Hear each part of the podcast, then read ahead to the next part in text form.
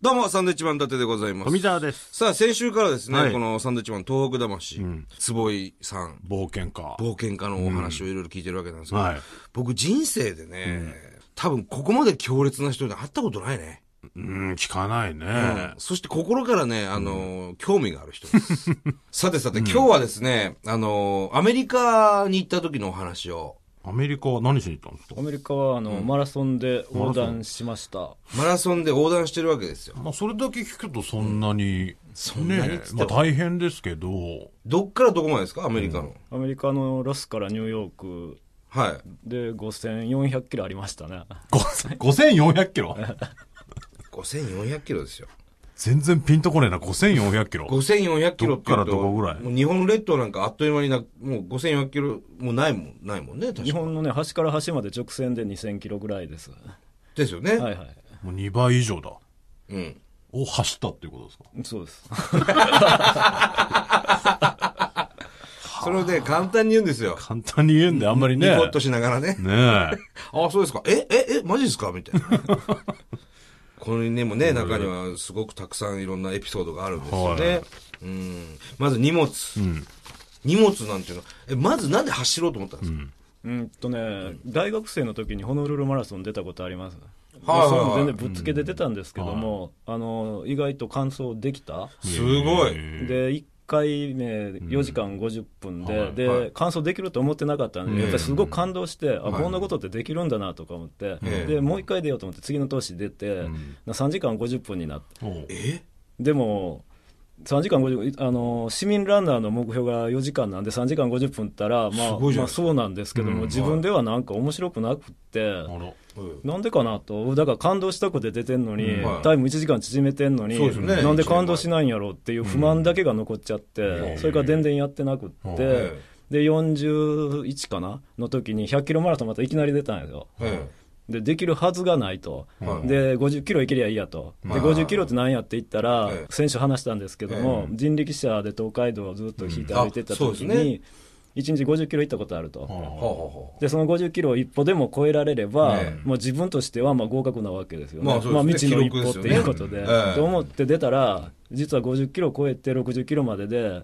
1時間で10キロいけちゃったんですよ、で1時間10キロったら、マラソン4時間に匹敵するタイムなんで、本当だうだから限界やと思ってたはずやのに、そこからいきなり自分のベストタイムが出てくる。でもうわけわかんなくなっちゃ って、そのうちに、うやむのうちに100キロいけてしまったと。あーなんだろう、その潜在能力。なんだろう、なんだろうね。参考にならねえよ、全然。で、結局走り切ったいやわけで結すか局まあ行けたんですよ、うん、でそれ夜朝5時に出て夜の10時40分だったかなんか終わって、で11時のフェリーに乗ってあの、あそれしまなみ海道だったんですよね、はいはいはいうんで今治発のフェリー10夜の11時に乗って次の日大阪で4時あったんで、大阪に着かないといけないで慌ててもうフェリーに乗って乗っ大て阪行って、で大阪ではその別のイベントがあったんで、それの準備して、で、参加して、夜宴会して、で、その日の夜行バスで東京に帰って、超ハードスケジュールですね、 それ。で、いや、まだ動けるんで すよ。 え え。なんなんでやろうと。全然疲れないわけですか、いや、それ疲で。れないから、あの、やっぱヘロヘロにはなってはいるけどうも、んええまだなんか動くことはできる。いつうことは、僕って100キロとちゃうなと。まだいけるやんと。もっといけるんじゃないかと。ああ自分の限界を知りたくなったんでいすやね。、もともと知りたかってやってたんですけど、ええ限界じゃなかったから、はじゃあ、んどこまでいけるんやろって思った時に、えアメリカいいや ん。思ったんですよ。アメリカいいやんい。じいゃきないなり世界を目指すっていうね。すごいな。すごいね。それでもう不意にアメリカ行こうと思ったんですか。うん、で、その次の年に行きましたけどね。はあ。だってもともとラン、ね、ランナーでもないというか、その、マラソンだってね。そうなんですよ。だから、すご毎日やってるい、なわんけてでいもうなかいし邪道ですよね。エそうセですよねで非常に申し訳ないですけど。みんな一生懸命その日のために練習していくわけですよね。ポンと行って出るわけですから。それで走っちゃうんですよね。うん、だから、その、スタートしてもやっぱり、できると思ってない、じゃダメだろうなと思いつつ、ロスから出はて、まあ、2、3日で、ダメならダメでいいやと。ああ、なるほ思どって。いったらうんやってるうちにあ意外にできるなってなんとなく分かってきて、うんはいでまあ最終的にはまあ5400キロ 感想。ですけどね、うんそんな話あるいやーなんだろうね。なんとなくいけるなって5400キロ走っちゃうい。やいや、無理でしょ、普通。それはどれぐらいかかったんですか、日数は。日数的には4ヶ月ぐらいかかってます、で、アメリカビタ3ヶ月で、はい3ヶ月でやっぱ走りきれなくって、1回帰ってるんですよ、あのビダの関係で、あーでもう1回やり直して、残り2000キロ走ってって感じで、なるほど、なるほど。まあ、それはしょうがないですよね。すげえなすごいよ。なんだろうか。まあ、一回、その、まあ、ビザの関係で一回日本に戻ってきて、はいもう一回向かったわけですよね。ええそれはもう普通にいややろうと。うん、いや、それはでも、僕だけの問題じゃなくって、はあのまあ、家族の問題でもあるんで、家族。うん、だから嫁さんと子供奥さんいたんですかいやあ子供いたんですかもうね家でじっとしててくださいよ、そんなもん。え、その状態でアメリカ行って走っちゃうんですかうん、まあ、行かしてもらったんですよ。まあんんそうでしょうけどで、だから、それで帰ってきて、もう、だからもう、さすがにもう出れないと。いや、そりゃそうですよ。うん。思ってたら、嫁さんの方から、2週間ぐらいしてから、え、これでいいんかみたいな話が出てきて、多分ね、嫁さん浮気してますね。奥さんがもうそういう人だったら、すごい人だなあんたそれでいいのと。うん、だから、残り2000キロ残ってんじゃないのそうそうさん3300キロ走ったってすごいと思うけど、そんなん玄人にしか分かれへんやんと、んはい素人にでも分かる結果出したらどうなんとあいうことこれで、嫁そう、さんなんなんですか、その、星野監督みたいな奥さ ん。いやだから行っていいならすぐにでも行きたいと、あと2000キロやから2ヶ月ありゃ行ってきますっていうことではいはいはい走ってきたと。行ってきなさいと。うんじゃあもう、快く送り出してくれたんですかいやもうほんまにそれが全てですよ。うんはい。いや、か道楽ですからね、これはっきり言って、ね。道楽ですか言ってもね、そうですねはいはいものすごい冒険ですけど、一緒に行きたいとかはなんないんですか、奥さんは。それはないですね。できないし。まあ、そうでしょ うね。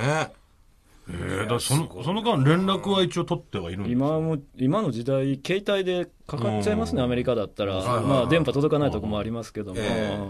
元気だよ特にそれはっつってえへえ。何なんだろうね。なんだろうね。なんだろう、漫画の話聞いてるみたいな。なあ、本当 に。うんすごいなあねなんかあの、いろいろ、まあ、気温なんかもね、全然違ってくるわけですけども、45度の気そ温のうとこね、ろ。一番暑かった時でそのくらいになりましたね、で2005年だったんですけども、うんはい異常気象でした、やっぱりその年、そんなに暑くなるはずがない、普段、ああ、なるほど。うんで今、インターネットで調べれば、過去の気温とか分かるんですよ、はい。で大丈夫だろうって踏んでったら、もう5月の段階で40度超えてきま して、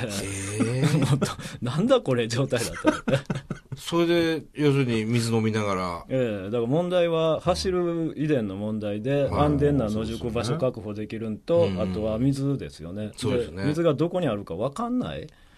わかんないですよね。ええだからガソリンスタンドあれば、まあ、あることはあるんですけども、でもだから怖いんでいっぱい持っちゃうんですよねどれぐらい持って、あの、走ってたんですか一番多い時で6リッター持って、 ?6 リットルも持って走ってたんですかうん、え ?6 キロですね、それ6だキけロで。 6キロですね、う他にも荷物ありますよね。ん、他の荷物と合わせたら15キロぐらいになっちゃう15キロ背負って走ってたんです か走ってた、歩ってたんですか走ってたんですか僕は自分では走ってたんです けども相当遅いですでよもね旗目には歩いてるかもしれない ?15 キロの荷物背負ってなかなかこう走ってる人。それで45度あるそうそうそうそう。よくやりますね。なんでしょう、もう僕一歩しか無理ですけどね、そんなのもうすぐしんどくなるわ。なんとなく慣れてくるっていうか、順応していく、う。うん。うんはあで多分無理してる分だけなんか体の免疫力みたいなの多分上がってあると思うんだよねで驚くことに豆とか1日で治っちゃう豆で嘘 だよ、そんね。なの。嘘だよ。ポンって治るんですかできてだからどんどん普通だって悪化していくはずやけども、あのか一晩だから靴下脱いでそのまま乾かした状態で寝てたら次の日絆創膏貼ったらもう OK みたいな感じで はい。はいそれが分かれば、まあ、豆大丈夫かなって最初だからすごい怖かったんですけはど、いうんはい。すごいね。え、それで、え、地図持って走るわけですかええ、地図はでもいっぱい持っちゃうと重たいじゃないですか、うんで地図ももうガイドブックも最初持ってなくって、えで日本の JAF とアメリカの AAA っていうのが提携してるんですよ、はいははあはあはあでアメリカの AAA 行ったらタダで地図くれるからおーその州の AAA 行ってなんか2つ3つ先の州の地図とかもらってそれ見ながらみたいな感じへえ。よくでも、このカーナビの時代にね、ええ。地図でもらって。走ってるわけですよ。もう、正解かどうか分かんないわけですよね。こっち今走ってるけど、こっちなのかな。ただでも単純なんで道もそんなに選択肢ないです、んうんああ、なるほど、なるほど。まあ、一本道だったり。はいえうーん。まあ、アメリカですからね、いろんな、まあ、獣というか、んいるヘでしょビヘビだとかサソリ、サソリはいないのかな。えうんいやそそれはでもあんまり大したもんいないですよあの一応いや、もう、坪井さんが大したことないのは、俺らにとって感覚が大したことあ違いるわけまですからね。。なんか出てきましたい走やっなてんか毒蛇みたいなやついるんですけどもみたいなやつうん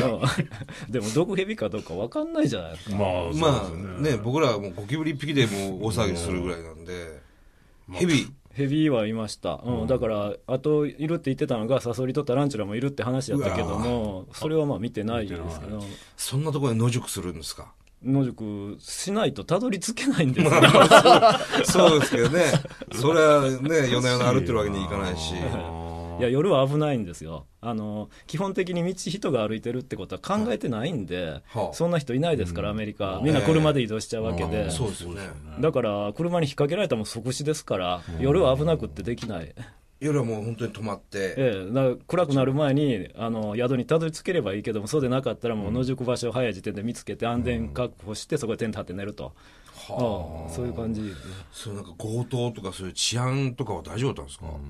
えっとねらしきもんが3回えありましらしきものうんあの1回目はねラスベガスでなんか強盗2人組みたいなのに毎年挟まれたんですけども、それは前と後ろ挟まれるっていうのは、あの道歩いてて、後ろからい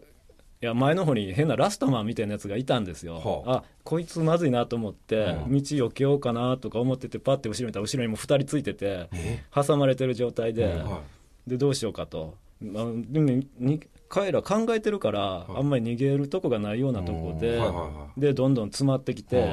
どう見ても勝ち目ないし、んと思ってたら、たまたま自転車の警官が通りかかって、前のラスタマンに職務質問してい、おでその隙に宿まで帰ってでもそれから後から、はいあの宿の駐車場のところで騒ぎが起こって、はいでパッて見たらあの後ろからついてきた黒人が警官にお駐車場で押さえつけられて捕まってたんだついてきてる、えーついてきてるずっとじゃあ狙われてたんですねそうよね、うん、ああ怖いですねもうそんなんあったらもうすぐ大至急日本に帰ってきますけどね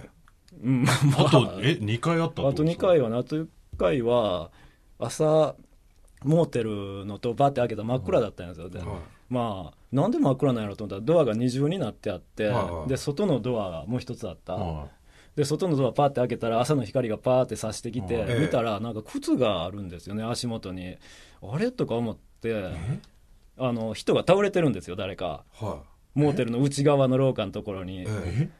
であとか思ってあって言ったらその靴がバッて動いて飛び起きて構えた気配がしたいはであなんかわかんないけどこっちも構えて、ほんならドアがピーって開いて光さしてきたらなんか白人がこんな感じで構えてるんええ戦闘態勢になってるんですうん、でこっちもだから仕方ない構えて、うんでもよく見たら顔が怯えてる相手の、はあはあはでこいつは強盗じゃないなと、ん強盗だったらもうドア開けた瞬間にやられてますよ、そんなあのええ来ますよねうん、だからまあなんかわかんないけども、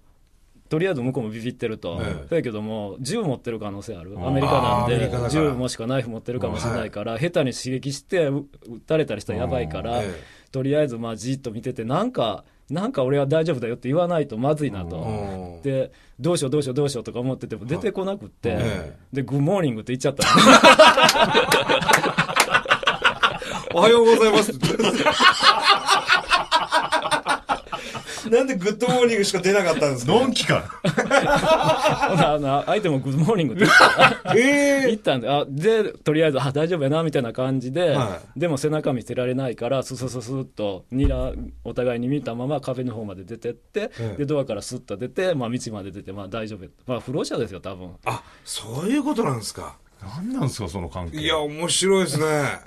もえう、なんかかん格闘技とかやって るん。やってないやってないやってないいですでもやっぱ自然にすごい戯れてるから、自然と。守れてるだから体は丈夫だし強いでしょうね。まあそれはあるかもしれないでもそんな絶対1対1でやったら負けますよそんな弱っちょろそうに見えてもグ ッモーニン グ。いやいや、そんなもうギャグですよ、もう。そんな話聞いたことないわ。そしたら向こうもグッドモーニングって言ったんです言っね。たのよなんかビビりながら「グッモーニング」って言グっッたモかーニング。おら互いビビってて、もうう、んなんだろうっていう感じでしょうね。 向こうはねでもあの不法侵入なんでアメリカだったらその場でなんか撃たれても仕方ないです、あそうなんですか、だから向こうの方が怖かったと思うへえ争いたくないですもんねそんなもん喧嘩とかね何出るか分かんないです絶から対嫌だねわ怖いななんか夏休みにね、なんか、学生お金なくてね、はいはい貢献した方がいいよっていうことで、あの、進めたいなと思っていろいろ聞いて、まあまあ全然進めらんない よね。進められる話ではないです ね、これね。僕らが非常に面白かったっていうええ話ですね。あとちょっとエピソードでどうしてもはい聞きたいんですけど、はいあの、お化けを見たっていうね、 こ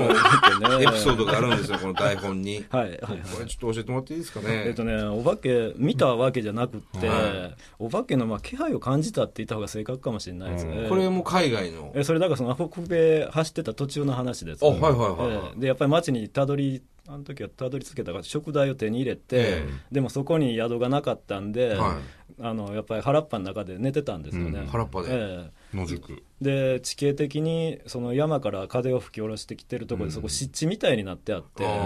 ーあんまりもう見た瞬間にこんなとこで寝たくないなって場所やけど、日が暮れてきたんで仕方なくテント張って、はい。だから夜嵐になったんですよ、えで嵐になったけど逃げ場がもうなくってそうですよね。で谷の底みたいなとこにまあテント張ってあいる、だからそこが一番風防げるわけですよね、うんええでそこから上に上がったらもっと暴風吹いてるんで、はいはいはいそやけど雨降ったら全部そこに水が集まってくるそれはまたそれで大変ですよね。でどうしようかどうしようかやばいなって思ってたら、あのテントのこの頭のあたりで、えなんか生き物のあの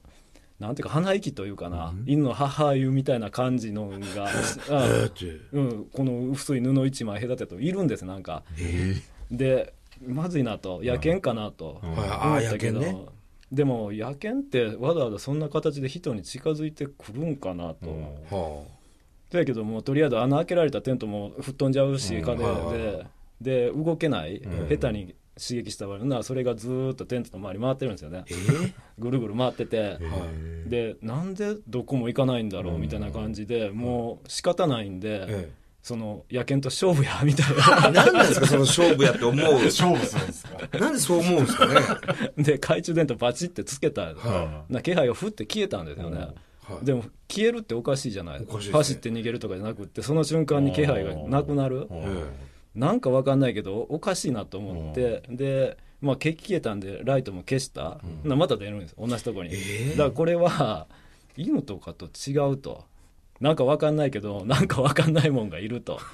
うわーテントの布を一枚隔てたところに、でどうしようって逃げ場もなくってでそうこうしてたら、はなんかカリカリカリとか音するんですよね、はでも湿地なんでカリカリ音なんか立てられないい、ああなるほどうん、でなんだろうってこっちでカリカリなってほんならこの反対側であの砂浜にこうスポスコップを突き刺すようなダクスッてみッたいなダクッみたいなスカンみたいな音するのよ、はいどうやってもそんな音鳴るはずがないどあどっちもそんな音絶対鳴るはずがない、ええでも総合的に考えたらこれってポルターガイスト現象ちゃうのとうわいや笑ってますけど笑ってますけど何が面白いんですかそれよくでもそんな中一人ですよねテントの中で、いうん、でどうしたらいいですかなどうしますかやもう僕だったらもう寝ますねもう最悪一人、うーん、見るのも嫌だな見るあでもお前もしかしてちょっと見見てくるるかもしれないけど、勝負しなきゃいけないでしょまあでも勝負の時かもしれないですねそ れねいや坪井さんどうしたんでいやすか結果的には、もうなかったことにしました僕もなんだその結果何も知らないとでだから寝袋かぶって寝袋かぶってもうなかったことにしようと、ええでこっち相手せんかったら、向こうも張り合いなくすやろうもうなかったことしようと言われることにし ましたいやでも正直ガタガタガタガタ震いやいやえはもちろんありますよねでももう仕方ないしでそれでこうやってたら寝たんですよそのうち、はでそれからしばらくして気付いたら風もなくなってあって、はあれ気配もないとでどうなんやろうなと思ってそーっと開けてみたら、うんやっぱり何もなくって何もものすごい星空が綺麗だったですね、なんかわかい。んない何なんですか、そのメだール返事。最終的に星空が綺麗だったっていう、そんなオチいらないですよ、それ。面白いでしょあとこれ、なんですかけんホ、ホテルで拳銃自殺の跡があった。らうんもうわ何どういうことですか、これ。えーっとね、わかんないです、これもさっきのあの不老者が倒れてあったホテルですよ、そのホテル自体がおかしかったです、最初から。うんあのインド人のまあ経営者がいて、なんか全然やる気なくって、なんでこんな やる気ないんだろうみたいな感じで、はい、いらっしゃいませ、みたいな。で部屋もだから、あのテレビつけたらええ一一つのチャンネルしか映んないとか、まあ、暑いから窓開けたら窓壊れてて開かないとか椅子に座ったら椅子の中スプリングがなくって、ええ尻落ちて挟まって動けないとかなん かドリフのコントみたいなホテル面白いホテル一人でそんなことやってるんですよ。何やねんこれとか言いながら。でああ疲れたなと思ってベッドに寝転がってはいパッて上見たら、ここにこうなんかバーって天井に。ついてんですよ天井ですか天井天井になんか飛び散ったような赤黒い模様がこっちからこっち見てバーってついてるとあーでもそんなんてつくはずがないはでそれが何が起こった状況かって言ったら、まあ、拳銃で頭打ち抜いたらこうなるんかなみたいな感じなんですよねそれしかないんかなと、ほんでホテルの経営者やる気ないんかなと、それで。い。いや、にしても、掃除っていうか、うんいやでしょ、うん、だからしますよね。でも意味がじゃあ何なんて言った時にうんそうですね分かんないえ でそれで嫌やなとここ寝たらまたお化け出るかーらなり出ますよね。また、野犬みたいな声が聞こえたり。 でもう疲れて動きたくないし、うんもうシャワーも浴びちゃったし、うんいいかとうんいうことで、え寝たら次の日の朝だからその不老者が倒れてあった あうわーよく寝ますね。何なんですかね、寝るって。すごいわ。考えられないよね。あ、すごいね。いろいろだって想像するとね、うわ、ここ危ねえんじゃねえかとか、うん。寝れなくなるよね。僕らはもう寝らんなくなりますね。まあねでも他にも選択肢がなくってだからそこで寝ないんであれば街中で野宿するかの二択です、まあどっち取るか野宿すりゃ野宿下でポルターガイスト起こりますしそうでしょ俺だったらもう行かないですから、ね、アメリカに。 一回でもそんな体験したら。いや、でも、まあ、こういういろんなね、経験があって、それが、また本になってるわけでしょそうなんですよ。これ実はね、坪井さん本になってるんですね。いっぱい出てますね。 5月ですかであはいあの出たのが4月の29ですねこのはいアメリカをね、こう、ずっと、ロスからニューヨークまで、あ、これがその走時のってい話た。はい、そうです。えー北米大陸横断単独マラソン5393キロ、ロスからニューヨーク走り旅というね、えーこういう本が出てます。ラピュータ社っていうとこからですね、はい出ております、これ。まあ、いろんな話載ってますよ、これ。先週話したようなアマゾンの漂流日記とか、うんうんうんね、バイク、世界一周バイクの旅とか、そういう本も出てるから、うん。うん。こういうのちょっと読んでみて、その、夏なんかや休みなりやりたいなっていう人はちょっと参考にしてみんのは参考というか、もうこれ読むと、んあ、なんか行った気になると思いますよ。言った気になりますけどもね、うん、そしてこれで読書感想文を書いてほしい ですね。夏休みの宿題のね。そうですね。そういうこともできますから。これは面白いですよ。ね。ロスからニューヨーク走り旅、これぜひですね、皆さん読んでいただきたい。はいこれ面白い。すごいなこのおすすめのポイントなんかありますか坪井さん。うーん、僕結局、どこが一番好きだったかっていうと、アメリカの中で砂漠が一番、でも一番好きだったですね。好きだった。ええなぜ結ですか局、なんかずっと一人で、ずっと一人なんで、いろんなこと考えてて、で、まあ砂漠ずっと行ってるうちに、もう道なんか行かなくてもいいやって、砂漠の中どんどん一人で結局行っちゃって、その考え方がすごいんですけどそも。の時にまああんまりいろんなもんなくったって生きていけるな、みたいな感じしましたね。それがだから収穫ですね。うんへえ。ちょっとずつちょっとずついろんなことやることによって人生観は変わっていくんでしょうね。こううん、あると思いますね。うん例えばそのアメリカとか、まあ、それそれ以外の海外で、まあ、怖い経験してね、それを奥さんにまあ話するじゃないですか、はいもうあなた行かないでってならないんですか、いやー、ならないですよ。なんでなんですか多分すごい保険かけられてますよ。まさに。また帰ってきちゃったよみたいなめっちゃ保険かけられてますよ、多分。えーよく無事だな、この人っていう。強いんだろうね、っていうね。いや、面白かった。面白かったです。2週にわたりまして、は坪井さんのね、いろんなお話聞けて、本読んでみて。僕らもなんいかろいろね冒険した気になりますえね。ーこれ経験してみてください。ぜひぜひ、また、あの、また近々どっっかか行計くと画か中とかあるんですか うん、今のところまあしばらくおとなしくしてます。ただまあ文章書いてること自体もすごく好きなんで、あもっと本書きたいなとは思います。えあえーでも大体こうやって体験したことを本にされてるわけですよね。そうですね。うん。うん、でも体体験しないと今度また本書けないですもんね。まあまだネタあることはあるんですけ ど、まあまあまあ、まだまだ まあね、ね、あるんでしょたくさんいろんな経験してますんで。う。いや、ちょっとまたなんかどっか行ってきてくださいよ。あありがとうございます話聞きたいです。ちゃんと無事に帰ってきてくださいえよ。え大丈夫ですよ。本当にあの、あんまりね、しんどいとこ行かないでください、本当。自分じゃなかなかあれだけど、話聞く分にはね、面白いもん。まあ、先ほどね、こう番組収録する前に、坪井さんと話してたら、あの東北の方にもですね、あそうですかの、ボランティアで来ていただいたり、南三陸に来てくれたりあーあり、がとうございます東松島に来てくれたりとか、ええあの参加行ってきましたけども、やっぱり世界中見てきたけども、あんなん見たことないですよ、正直、すごいショックでした、やっぱ世界を見てる人でもやっぱそういう。ええやっぱりテレビで見てて、、はいや、とんでもないなと思ったけど、やっぱり行ったらもっととんでもないわけで、ああいやでも坪井さんとかが言ってくれたらいろんな話聞けるし、なんかこうあもっと頑張ろうとか思うかもしれないですね向こうの人たちもねそんな世界があるっていうのがね、わかりますからね、でもな。 怖いからな。だって好き好んで21日間何も食わなかったりしてるわけですからそうねですね。ポルターガイストの話されてもな。まあまあまあそうですけどねまたぜひ東北の方にもいええろいろこう協力していただいてあ遊びに来てください、ええあのこれから東北もっと行きたいと思います。あええ本当ですか、ええ嬉しいですその言葉は、ははい本当に2週にわたってありがとうございましたありがとうありがとうございました。えーゲスト、坪井慎吾さんでした。ありがとうございました。さあ、えーこの番組では東日本大震災に対するあなたのメッセージを受け続けまはい。す。メールアドレスは、サンドアットマーク 1242.com。サンドアットマーク 1242.com。サンドは SAND となっております。はい、それではまた来週よろしくお願いします。バイビー